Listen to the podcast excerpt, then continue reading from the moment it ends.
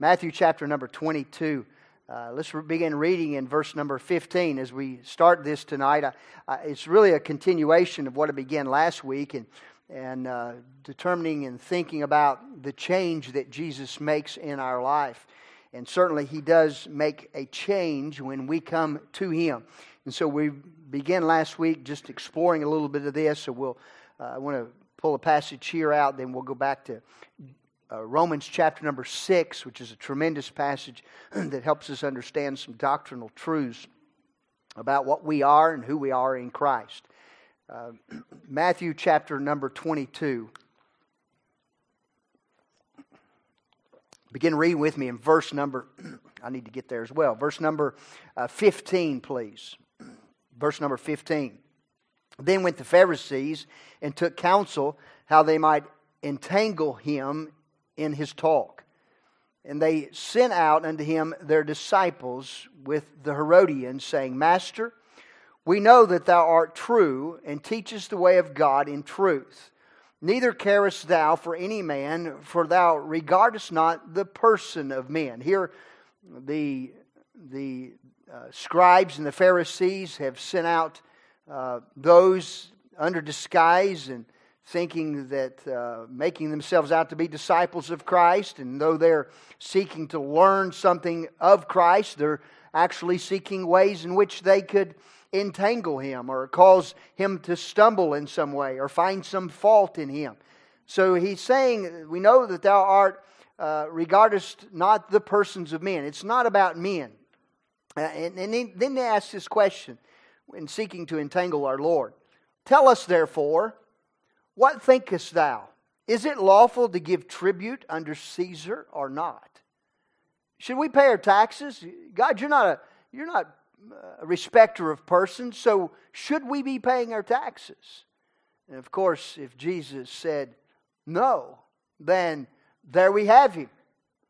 Um, and so if he says yes, then what about this respecter of persons kind of thing? And he they ask him that question Should we pay our taxes to Caesar? But Jesus perceived their wickedness and said, Why tempt ye me, ye hypocrites? Well, Lord had just a way of seeing clear through things, didn't he? You know, he still has a way of seeing clear through us, too. he knows our motives, he knows the things we think, he knows the things and the way in which we live and act, and Jesus sees it all. And he says, Why tempt me, ye me, ye hypocrites? Show me the tribute money. And they brought him unto him a penny. And he said to them, Whose is this image and superscription? And they saith unto him, Caesar. Then saith he unto him, Render therefore unto Caesar the things which are Caesar's. But I want you to notice this last phrase. But unto God the things that are God's. Give to Caesar those things that are Caesar's. But as you're doing this, understand you're also to give God those things that are His. Whose picture, whose image is on this coin, he asks. So tonight, the topic of our time together, I want to ask this question Whose image is upon you? Whose image is upon you? If it's the image of Christ, then Christ says to give to Christ those things that are His. Whose image do we bear tonight? Look with me at Romans chapter 8, please. Romans chapter number 8, verse number 29. We probably touched on a few of these verses last week, but let's consider it with regards to the image of Christ and whose image is to be upon us. Romans 8, and verse number 29. For whom he did foreknow, he also did predestinate to be conformed to the image of his Son, that he might be the firstborn among many brethren. This is not a verse that teaches, as the Calvinists try to teach, that God chooses some for heaven and some for hell. But God predestinates, whom he did foreknow, he did predestinate. This was his plan. This is his purpose. What's his plan and purpose for all those who come to know Jesus Christ? This is, this is it. He says, to be conformed into the image of his son. That's His plan for us. And sometimes we we are all about, and I think we should be, and and we all are, are all about sending missionaries and preaching the gospel and getting the gospel out. And that's a, a must. It's, it's the Great Commission, but it must not stop there. It must go on, and we must understand that once somebody gets saved, once somebody comes to saving faith in Christ, then now they're to go forward with the image of Christ being stamped upon them. And they must understand that in salvation, that image is there, it is stamped, and so therefore we are Christ. We're bought with a price, we're not our own. So we belong to Him. So if we belong to Him by way of salvation, then we owe Him our lives. We owe Him uh, our beings. We owe Him our time, our talent, our treasure, everything about us. We owe the Lord. 2 Corinthians chapter 3 and verse number 18. Look at that one. 2 Corinthians chapter 3 and verse number 18. With me tonight. 2 Corinthians 3 and 18. but we all, with open face, beholding as in a glass the glory of the Lord. Beholding as within a glass. What are we looking at? He's talking about a mirror. Beholding as in a glass the glory of the Lord. This, I believe, is the glass. This is the looking glass. Beholding as in the Word of God the glory of the Lord. Where do we find the glory of the Lord? It's in the Word of God. As we look into the Word of God, we're beholding the glory of God. And as we do this, we are changed into the same image from glory to glory. You see, we're changed. There's a transaction that's ongoing, that's continually taking place, even as by the Spirit of the Lord. The Spirit of God, working through the Word of God, changes us. And we're to have and bear forth that image. Whose image is on you? Now, Romans chapter number 6. Romans chapter number 6. We, again, dealt a little bit about this last week, but God's purpose uh, for our lives is that we might be conformed into the image of His Son, that we might look like Him. Now, look like Him in character, look like Him in action, look like Him in our thinking and our responses. In every part of our lives, we're to look like Jesus Christ. What does Jesus Christ look like? He, is, he looks like holiness, righteousness, obedience, that's what we are to look like in our lives as Christians.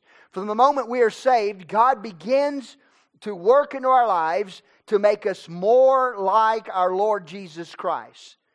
That work goes on from the point we time we are saved until the time Jesus comes to call us home. And we talked a little bit about that last week. That process is sanctification, growing in grace, growing in knowledge of our Lord and Savior Jesus Christ. And growing in grace cannot just be gaining in knowledge. The Bible says the devils, they believe, but they're not saved. They know this Bible. They can quote the Bible, but they're not born again. A whole lot of people can quote Bible to you. They can quote a whole lot of truth. But has it changed them? It's not, we're not talking about knowledge here. We're talking about applying the knowledge that we have putting into practice the things that God has taught us. I want us to think about tonight a little bit further about how God accomplishes this work of change within us. Romans chapter 6 and verse number 1. And Paul asks a very, very important question here. He says, Shall we continue in sin? What sh- shall we say then? Shall we continue in sin that grace may abound? he's speaking to the believer, and he says, Should we as believers continue to go on in sin?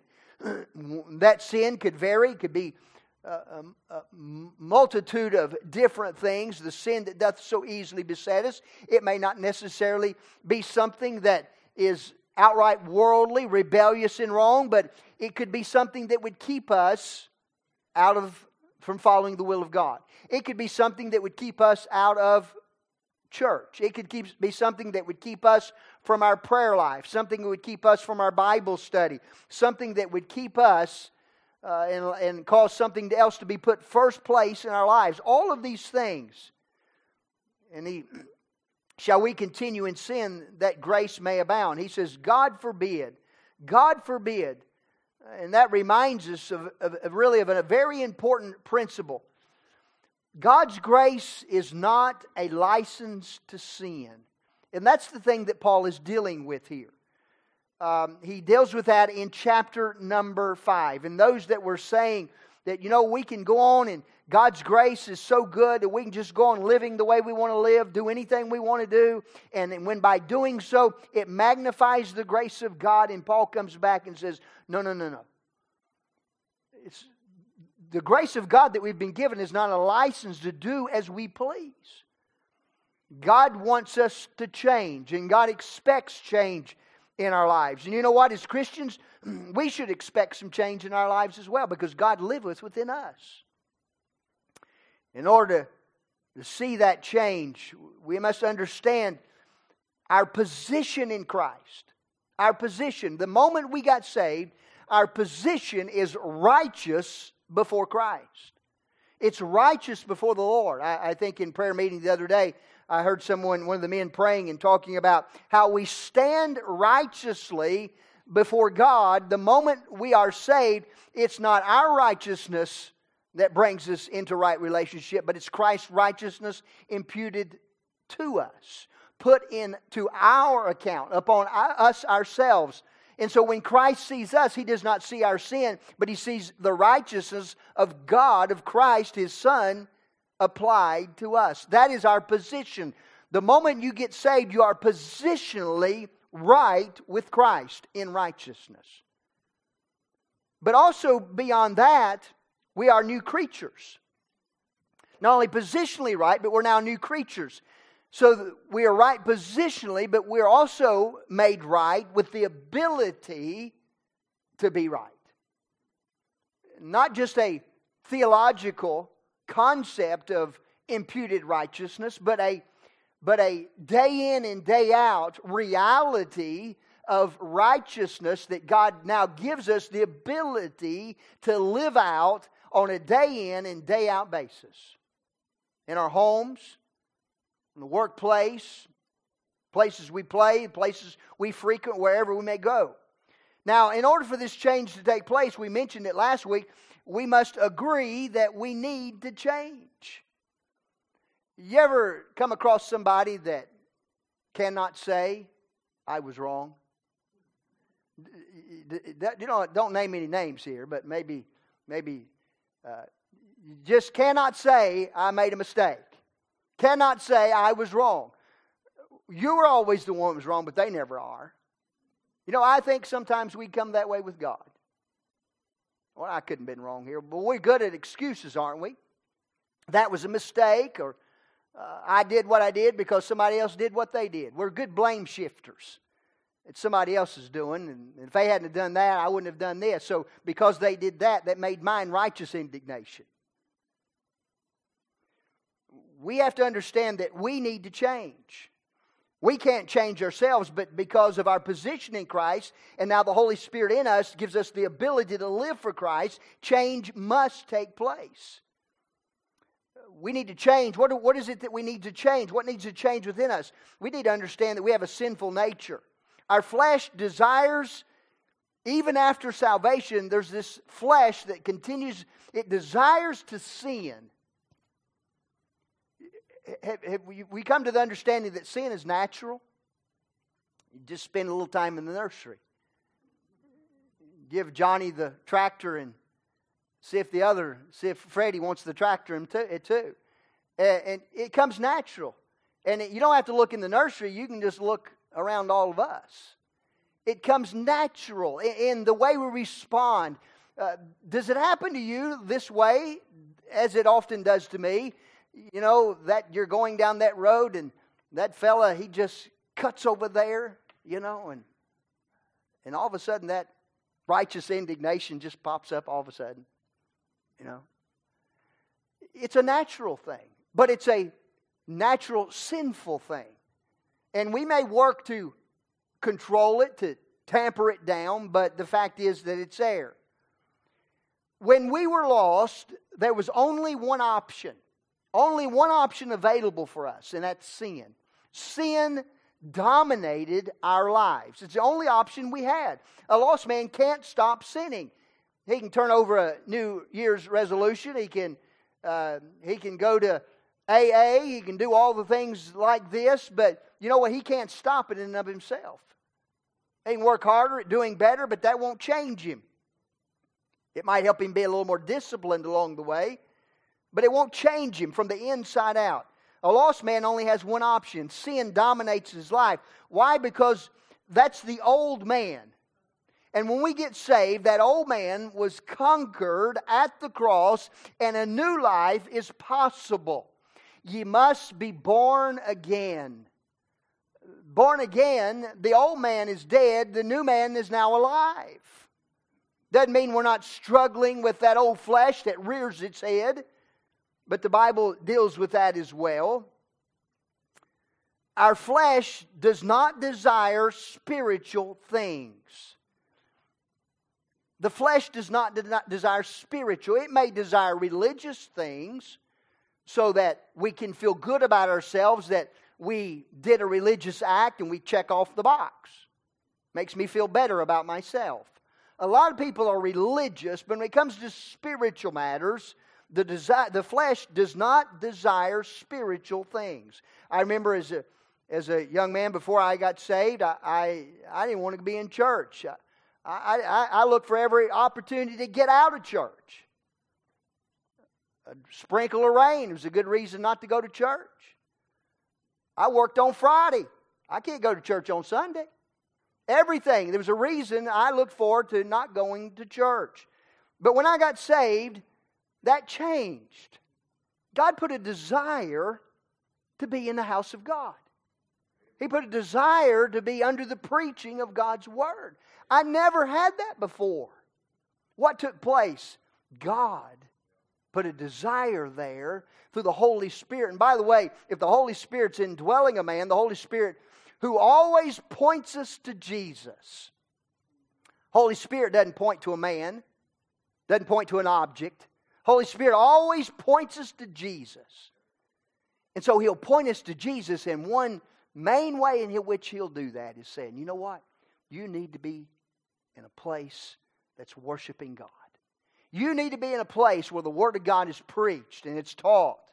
And God puts that within us. That new man now is available and it's there. Galatians 5 16 and 70. This I say then, walk in the Spirit, and ye shall not fulfill the lust of the flesh. Here he's talking to believers. The believer is the only one that can have the Spirit. So he's saying to these believers, he's saying to you and I, walk in the Spirit, and you shall not fulfill the lust of the flesh. The lust says, I want to go this way, but the Spirit of God says, I'm pointing you this way.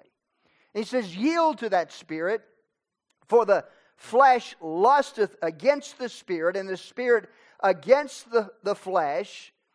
And these are contrary one to another, so that ye cannot do the things that ye would. One main indicator, and I think one main thing that in an individual's life is to ask themselves the question this question Are there spiritual desires in my life? Are there spiritual desires in my life? And if we can look at our life and honestly evaluate it according to the Word of God and look at this and say, you know what? I've lived life without a spiritual desire. I don't, I'm not asking you if you walked an aisle and said a prayer, but was, has there been a spiritual desire? Has something changed? Is there a, something within you that's drawing you to the Lord? You follow that. And, and that's the Spirit of God leading and guiding you if there's never been that spiritual desire, again, I can't look into your heart, but I would say, according to the Word of God and on the authority of the Word of God, examine ourselves to see if we be in the faith. Our flesh is always going the other direction, contrary one to the other. Our flesh never improves. It never improves. If you come to understand that like I have, it just gets weaker and weaker and weaker. It never improves. You, we think we improve with age. No, I don't think we do. I used to think, well, somebody when you get to be Brother Bragg's age, he's got it all figured out. He don't even have to deal with anything, man. He just passed it all. Can't wait till I get there. Is that the way it works, Brother Bragg? God still works on us. God still works on us, and He's working on us. He'll keep on working on us until He comes and gets us. And when He comes and gets us, He won't need to work anymore because we'll receive that heavenly body we've been talking about on 1 Corinthians 15. But He keeps on working. The flesh never improves. John 3 and 6 that which is born of the flesh is flesh, and that which is born of the Spirit is spirit. Galatians again 9 21. Now the works of the flesh are manifest, which are these adultery, fornication, uncleanness, lasciviousness, idolatry, witchcraft, hatred, variance, emulations, wrath, strife, seditions, heresies, envyings, murders, drunkenness, revelings, and such like. Of the which I tell you before, as I have also told you in time past, that they which do such things shall not inherit the kingdom of God. Why? Because the Spirit of God is not guiding them and leading them to spiritual things, but they're so caught up in these things. And so many people say, Yeah, I'm born again, I'm on my way to heaven. But this tends to be the, the arena in which so many people live their lives. The point is, change will never come through the flesh, but change is possible with the Spirit of God living within us as we deny the flesh. You see, that's the crux of the matter. So oftentimes we enjoy our sin to the degree that we're not willing to say no to our sin. We'd rather have our sin, and we're in dangerous territory when that's taking place. We can never become Christ like we can never become Christ like while at the same time yielding to the cravings and the demands of the flesh. You'll never become Christ like. I'll never have that image, whose image is stamped upon us. I'll never look like Christ until I yield myself to Him. And that's what Romans 6 deals with. We see that the flesh needs to be changed because of that sinful nature, because of our selfish desires. It'll never get better. Proverbs 14 and 12. There's a way that seemeth right unto man, but the end thereof is the ways of death. Our natural tendency is to do it our way. Our way. There was someone who made a probably millions of dollars years ago with a song that said, I'll just do it my way. I'll do it my way. No, that never brings happiness until we do it God's way. Isaiah 53 and 6, we all like sheep have gone astray. We have to admit that our way is in the flesh is consistently contrary to God's way for our lives. We have to acknowledge that we cannot change ourselves, but our lives can only be changed and they will be changed and they can be changed by God living within us. And this, this is the matter of agreement with God. And I think this is where we must come to in order for change to take place in our life, we must agree with God. What we often do is argue with God. Argue with God. But we must agree with God. That's humbling ourselves, agreeing with God. And then God will give us the grace that we need to make those changes in our lives. It's not in our ability, but it's in our agreement and allowing God to work through our lives. For us to become Christ like, we must admit that we need to change. Anybody here? You don't raise your hand, but I, if there was a, a, a if there was a picture in Webster's dictionary for change or need to change, uh, my picture would be right there.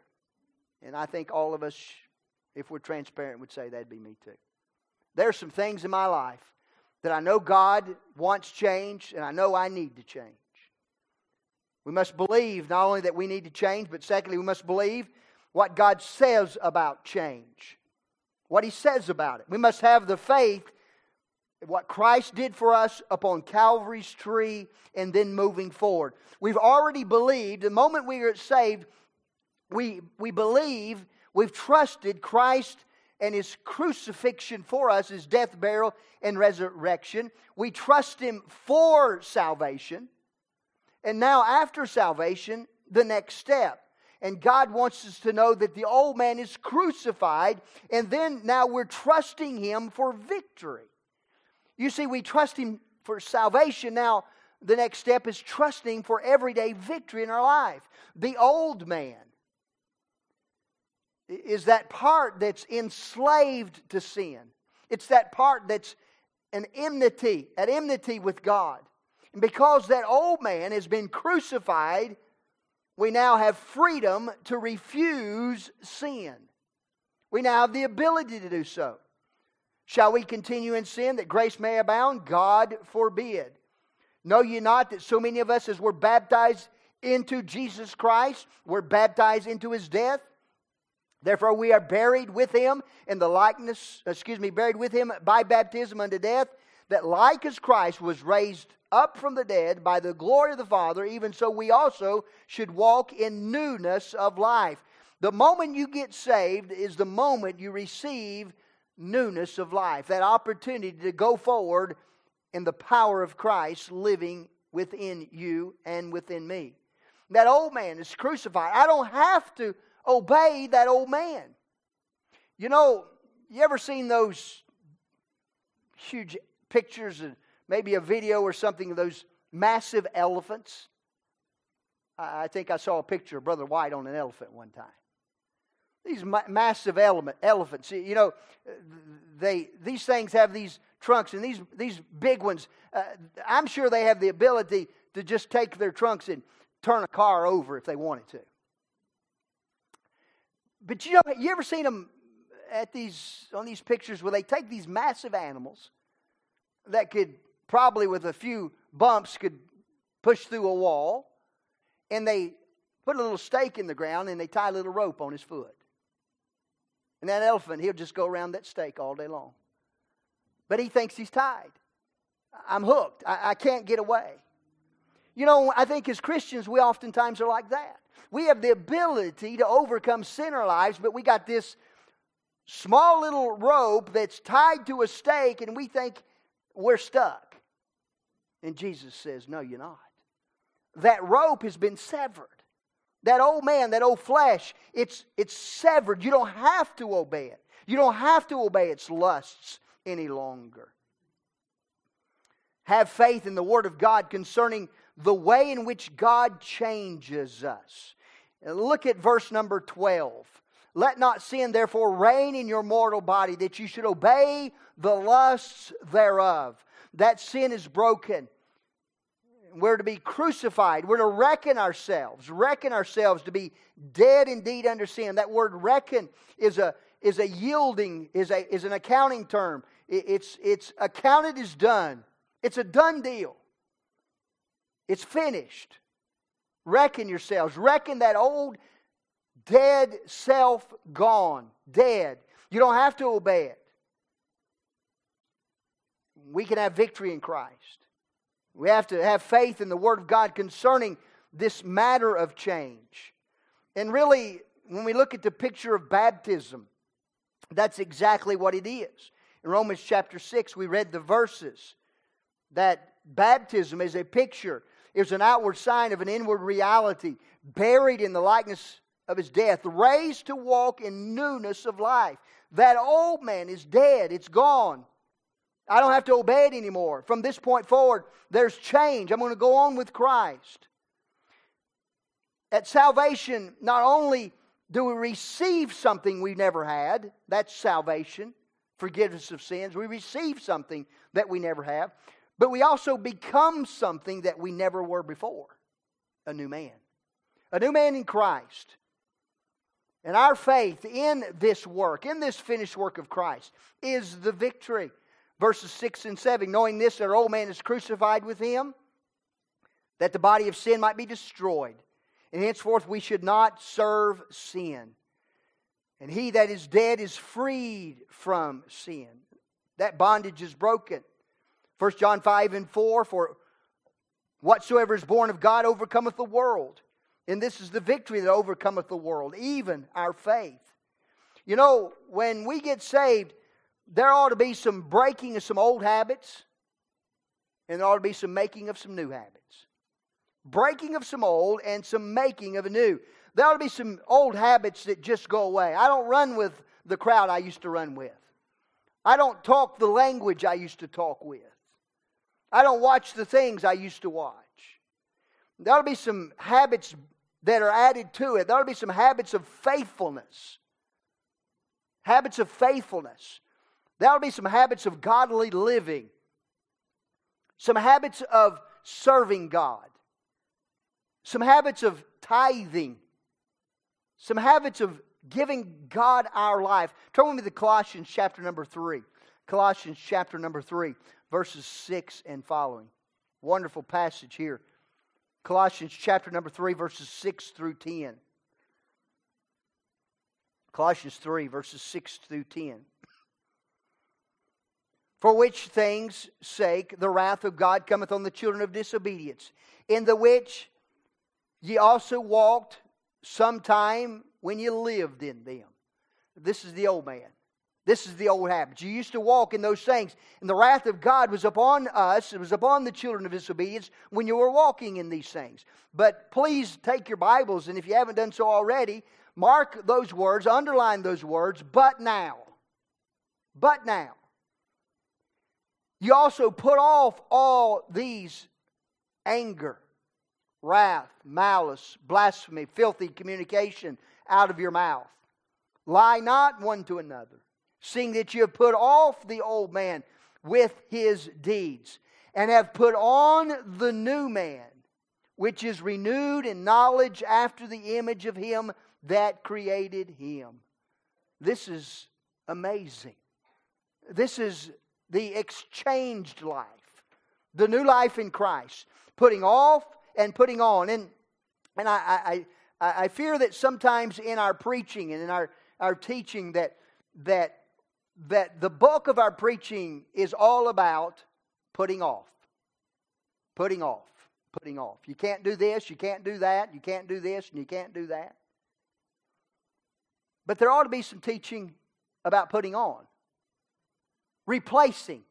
You see, you can put off and put off and put off, but there's something that needs to be replaced. You put off ungodliness and you put on godliness. You put off wickedness and you put on righteousness. You put off not living for God and you put off living for God. You put off unfaithfulness and you put on un- uh, faithfulness. The exchange that takes place. We must yield to the Spirit of God. There must be a yielding the Spirit of God. And this is where it all takes place. The Spirit of God that dwells within us, it's that yield, excuse me, that yielding to His Spirit. Go back to Romans chapter 6, verses 13 and 14. Romans 6, 13 and 14. Neither yield ye your members as instruments of unrighteousness unto sin, but yield yourselves unto God as those that are alive from the dead, and your members as instruments of righteousness unto God. For sin shall not have dominion over you, for you're not under the law, but under grace. Not that grace may abound, that we continue in sin, but that grace that enables us to overcome the sin that once so easily beset us. We couldn't break free from. That held us like that elephant on that rope that we could not break ourselves free from. That grace, that enabling grace that God gives us, that's that new life grace in Christ. You know, and this matter of yielding, this is where it, it, rubber meets the road. It's a choice. It's a choice. Sometimes I think we, we expect God to hit us in the head with a two by four to straighten us up. And He may do that at times. But we think it's God, He has to do, He has to make the change for us. But it's that yielding, it's that moment, that moment when temptation comes into our hearts, when temptation meets our eyes, or temptation comes uh, uh from uh, upon our lips to, to, to curse or to say something or anger, that moment that we can go flesh or we can go spirit. And we, by God's grace, we say, you know what? I'm not going that way. And I don't have to go that way. Oh, flesh, oh, man, you are dead. I don't have to listen to you anymore. I don't have to do what you tell me I always had to do before. Why? Because there's a new man. He's Jesus Christ. He's the Holy Spirit living within me. The old man, I don't obey him anymore, but the new man, that's the direction I'm going. You see, it's a choice. Used to be this old, I guess if you call him a comedian, years and years ago, he used to excuse his sin. He'd say, The devil made me do it. No, the flesh makes us do it. Our yielded, the yieldedness to that flesh. You see, it's a choice. It's a choice that we make. Change is a result of what God does when we yield. You see, when we yield, God then enables and God gives the ability to go on in Christ. And that's when the change begins to take place. The ability is there. We just need to tap in to what we've been given, the Holy Spirit, and yield to His power and His strength. Being yielded is not a matter of, uh, uh, uh of just trying harder to do better. Being yielded is a, is a matter of devotion. I'm not devoted here anymore, I'm devoted here. It's a matter of direction. I'm not going that way, I'm going this way. Yielding is something that we must do daily. Daily. Sometimes I think maybe we come to the point where you say, Well, I yielded that long time ago, but I'm still dealing with it. Well, you got to yield it again, and yield it again, and yield it again, and give it back to the Lord and say, No, no, no, no. I'm going to go with God. I don't have to go that way anymore. We do it daily. We die daily. A daily dying to self. Luke 9 and 23. And he saith to them all, If any man will come after me, let him deny himself and take up his cross once a life, once in a lifetime, and follow me. Let him take up his cross on Sunday morning in church, but he didn't have to on Monday morning. It's not what the Bible says. But let him take up his cross daily, daily, moment by moment, and follow me. You know, and if we're not meeting with God and yielding to God daily in that daily basis, it's unlikely we won't yield to God in the matters of temptation, the issues that come to our lives. And that's why it's important that we're faithful in the Word of God, faithful in our prayer life, faithful in our service, and faithful in our church. Just all works together to bring about that change. The yielded life will become a Christ like life. The yielded life will become a Christ like life. God always changes the life that's yielded to Him. Galatians 5 and 16, this I say then, walk in the Spirit, and you shall not fulfill the lust of the flesh. We read that verse earlier, but it's so applicable. The grace of God never leads us, never leads us to excuse sin in our lives, but the grace of God and the power of God and the Holy Spirit in our lives leads us to refuse sin in our lives. Never to excuse it, but always to refuse it. There are many people, as we mentioned in Romans chapter 5, that thought that grace allows a lifestyle of anything goes. But that's not true. That's not what the Bible teaches. God's grace will always lead us. God's grace will always lead us to a more holy life. If somebody looks at our life, whose image would they see stamped upon us? One of the constant themes that we hear at political times of year, we hear it all the time, we're still hearing it today, is you know what we need most? We need change. Politicians says change, change, change. We got a better change than they do. However, the kind of change that our nation needs, the kind of change we need, is from within. It's a spiritual change. It's not a political process, it's a spiritual process. It's called revival within our own hearts. Revival within our own hearts. living a Christ like life daily within our living, within our interactions, we need this kind of change. Salvation is the thing this country needs, and it'll take place one individual at a time. Going on with Christ, people getting saved in God's church, going on in sanctified living, going on being changed, allowing God to change us. We must agree that we need to be changed. We're not to continue in our sin. We cannot. God forbid. We must reckon, we must agree that God is right. And we must believe that change is possible. Change is possible because of what God's done, because of who lives within us, the Holy Spirit. And then we must yield ourselves in obedience to the Word of God. Yield ourselves in obedience to the Word of God. Romans 8, 13, and 14. With this, I'm done. If ye live after the flesh, ye shall die. But if ye through the Spirit do mortify the deeds of the body, ye shall live. For as many as are led by the Spirit of God, they are the sons of God.